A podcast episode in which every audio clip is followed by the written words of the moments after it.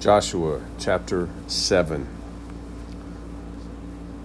The Israelites, however, were unfaithful regarding the things set apart for destruction. Achan, son of Carmi, son of Zabdi, son of Zerah, of the tribe of Judah, took some of what was set apart, and the Lord's anger burned against the Israelites. Joshua sent men from Jericho to Ai, which is near Beth Aven, east of Bethel, and told them, Go up and scout the land. So the men went up and scouted Ai. After returning to Joshua, they reported to him, Don't send all the people, but send about 2,000 or 3,000 men to attack Ai. Since the people of Ai are so few, don't wear out all our people there. So about 3,000 men went up there, but they fled from the men of Ai. The men of Ai struck down about 36 of them and chased them from outside the city gate to the quarries, striking striking them down on the descent. As a result, the people lost heart. Then Joshua tore his clothes and fell face down to the ground before the ark of the Lord until evening, as did the elders of Israel. They all put dust on their heads. Oh, Lord God, Joshua said, why did you ever bring these people across the Jordan to hand us over to the Amorites for our destruction? If only we had been content to remain on the other side of the Jordan. What can I say, Lord, now that Israel has turned its back and run from its enemies?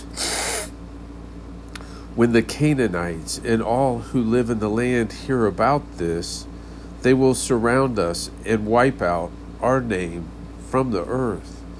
Then, what will you do about your great name? The Lord then said to Joshua, Stand up. Why have you fallen face down? Israel has sinned. They have violated my covenant that I appointed for them. They have taken some of what was set apart. They have stolen, deceived, and put those things with their own belongings. This is why the Israelites cannot stand against their enemies. They will turn their backs and run from their enemies because they have been set apart for destruction. I will no longer be with you unless you remove from among you what is set apart. Go and consecrate the people. Tell them to consecrate themselves for tomorrow. For this is what the Lord, the God of Israel, says There are things that are set apart among you, Israel you will not be able to stand against your enemies until you remove what is set apart. In the morning, present yourselves tribe by tribe. The tribe the Lord selects is to come forward clan by clan. The clan the Lord selects is to come forward family by family. The family the Lord selects is to come forward man by man. The one who is caught with the thing set apart must be burned, along with everything he has, because he has violated the Lord's covenant and committed an outrage in Israel. Joshua got up early the next morning. He had Israel come forward tribe by tribe and the tribe of Judah was selected. He had the clans of Judah come forward, and the Zerahite clan was selected. He had the Zerahite clan come forward by heads of families, and Zabdi was selected. He then had Zabdi's family come forward man by man, and Achan, son of Carmi, son of Zabdi, son of Zerah, of the tribe of Judah, was selected. So Joshua said to Achan, My son, give glory to the Lord, the God of Israel, and make a confession to him. I urge you, tell me what you have done. Don't hide anything from me.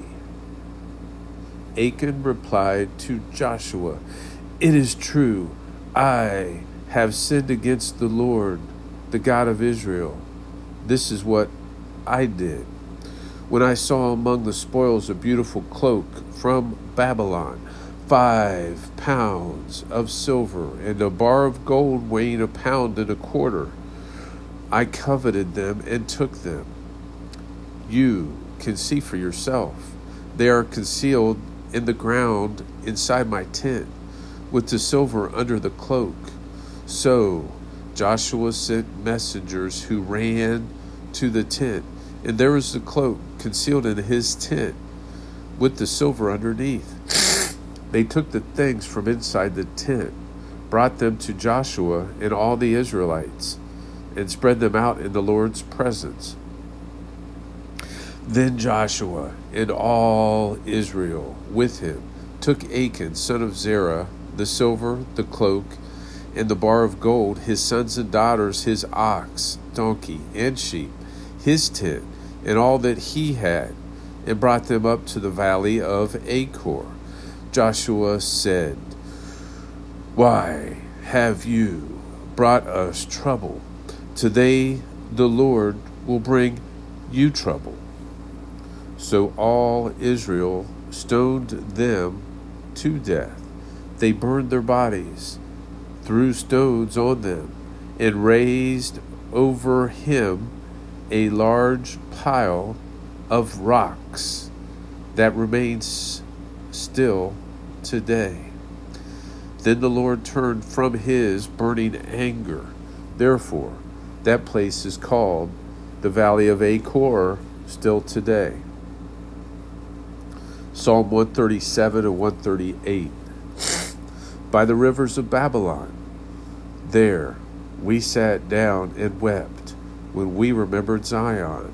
There we hung up our lyres on the poplar trees, for our captors there asked us for songs, and our tormentors for rejoicing. Sing us one of the songs of Zion. How can we sing the Lord's song on foreign soil if I forget you, Jerusalem? May my right hand forget its skill. May my tongue stick to the roof of my mouth if I do not remember you, if I do not exalt Jerusalem as my greatest joy. Remember, Lord, what the Edomites said that day at Jerusalem destroy it, destroy it, down to its foundations. Daughter Babylon, doomed to cons- daughter Babylon, doomed to destruction. Happy is the one who pays you back what you have done to us. Happy is he who takes your little ones and dashes them against the rocks. Psalm 138. I will give you thanks with all my heart. I will sing your praise before the heavenly beings. I will bow down toward your holy temple and give thanks to your name for your constant love and truth. You have you have exalted your name and your promise above everything else. On the day I called, you answered me. your strength. You increased strength within me. On the day I called, you answered me. You increased strength within me. All the kings on earth will give you thanks, Lord, when they hear what you have promised. They will sing of the Lord's ways, for the Lord's glory is great. Though the Lord is exalted, he takes note of the humble, but he knows the haughty from a distance. If I walk into the thick of danger, you will preserve my life from the anger of my enemies. You will extend your hand. Your right hand will save me. The Lord will fulfill his purpose for me. Lord, your love is eternal. Lord, your love is eternal. Lord, the Lord will fulfill his purpose for me. Lord, your love is eternal. Do not abandon the work of your hands. Jeremiah chapter 1. The words of Jeremiah, the son of Hilkiah, one of the priests living in Anathoth, in the territory of Benjamin. The word of the Lord came to him in the thirteenth year of the reign of Josiah, son of Amon, king of Judah. It also came throughout the days of Jehoiakim, son of Josiah, king of Judah, until the fifth month of the eleventh year of Zedekiah, son of Josiah, king of Judah, when the people of Jerusalem went into exile. The word of the Lord came to me. I chose you before I formed you in the womb. I set you apart before you were born. I appointed you a prophet to the nations. But I protested, Oh no, Lord God, look, I don't know how to speak, since I am only a youth. Then the Lord said to me, Do not say, I am only a youth, for you will go to everyone I send to you and speak whatever I tell you. Do not be afraid of anyone, for I will be with you to deliver you. This is the Lord's declaration. Then the Lord reached out his hand, touched my mouth, and told me, I have now filled your mouth with my words. See, I have appointed you today over nations and kingdoms to uproot and tear down, to destroy and demolish, to build and plant. Then the word of the Lord came to me, asking, What do you see, Jeremiah? I replied, I see a branch of an almond tree. The Lord said to me, You have seen correctly, for I watch over my word to accomplish it. Then the word of the Lord came to me, inquiring, What do you see? And I replied, I see a boiling pot, its lip tilted from the north to the south. Then the Lord said to me, Disaster will be poured out from the north on all who live in the land. Indeed, I am about to summon all the clans and kingdoms of the north. This is the Lord's declaration. They will come, and each king will set up his throne at the entrance to Jerusalem's gates. They will attack all her surrounding walls in all the other cities of Judah. I I will pronounce my judgments against them for all the evil they did when they abandoned me to burn incense to other gods and to worship the works of their own hands. Now, get ready. Stand up and tell them everything I command you.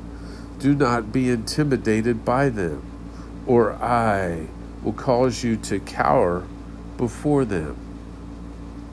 Today, I am the one who has made you a fortified city, an iron pillar, and bronze walls against the whole land, against the kings of Judah, its officials, its priests, and the population. They will fight against you, but will never prevail. They will fight against you. You, they will fight against you, but never prevail over you since I am with you to rescue you. This is the Lord's declaration. Matthew chapter 15. Then the Lord, then, then, then Pharisees and scribes came from Jerusalem to Jesus and asked, Why do your disciples break the tradition of the elders, for they don't wash their hands when they eat.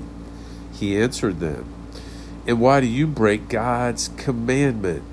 Because of your tradition.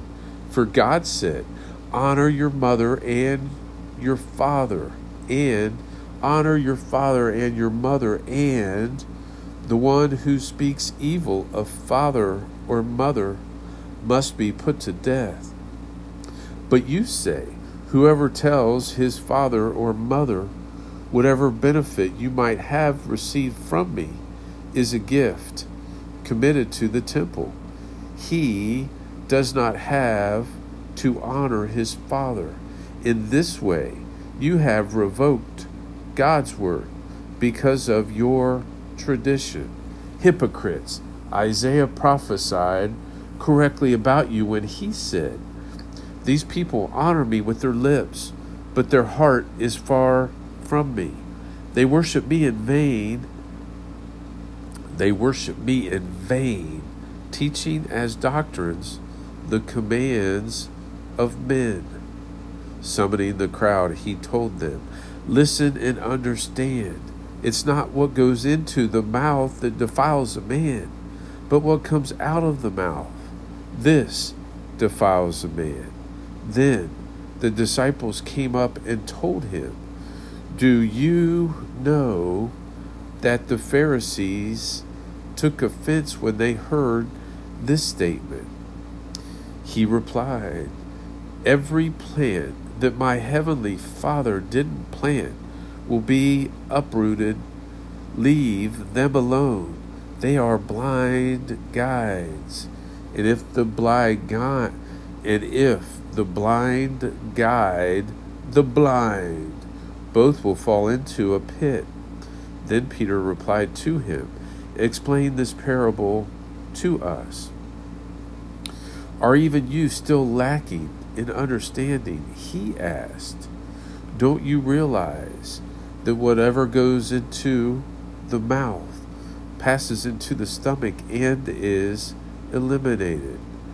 But what comes out of the mouth comes from the heart, and this defiles a man. For from the heart come evil thoughts, murders, adulteries, sexual immoralities, thefts, false testimonies, blasphemies. These are the things that defile a man, but eating with unwashed hands does not defile a man. When Jesus left there, he withdrew to the area of Tyre and Sidon. Just then, a Canaanite woman from that region came out and kept crying out, Have mercy on me, Lord, son of David. My daughter is cruelly tormented by a demon. He did not say a word to her. So his disciples approached him and urged him Send her away, because she cries out after us. He replied, I was sent only to the lost sheep of the house of Israel. But she came, knelt before him, and said, Lord, help me. He answered, It isn't right to take the children's bread and throw it to their dogs. Yes, Lord, she said. Even the dogs eat the crumbs that fall from their master's table. Then Jesus replied to her, Woman, your faith is great. Let it be done for you as you want. And then, from that moment, her daughter was cured. Moving on from there, Jesus passed along the Sea of Galilee. He went up on a mountain and sat there, and large crowds came to him, having with them the lame, the blind, the deformed, those unable to speak, and many others. They put them at his feet, and he healed them. So the crowd was amazed when they saw those unable to speak talking, the deformed restored, the lame walking, and the blind seeing. And they gave glory to the God of Israel. Now Jesus summoned his disciples and said, I, I have compassion on the crowd because they've already stayed with me three days and have nothing to eat. I don't want to send them away hungry. Otherwise, they might collapse on the way. The disciples said to him, Where could we get enough bread in this desolate place to fill such a crowd? How many loaves do you have? He asked them. Jesus, how many loaves do you have? Jesus asked them. Seven, they replied, and a few small fish. After commanding the crowd to sit down on the ground, he took the seven loaves and the fish, and he gave thanks broke them, and kept on giving them to the disciples. And the disciples gave them to the crowds. They all ate and were filled. Then they collected the leftover pieces, seven large baskets full. Now those who ate were four thousand men, besides women and children. After dismissing the crowds, he got into the boat and went to the region of Magadan.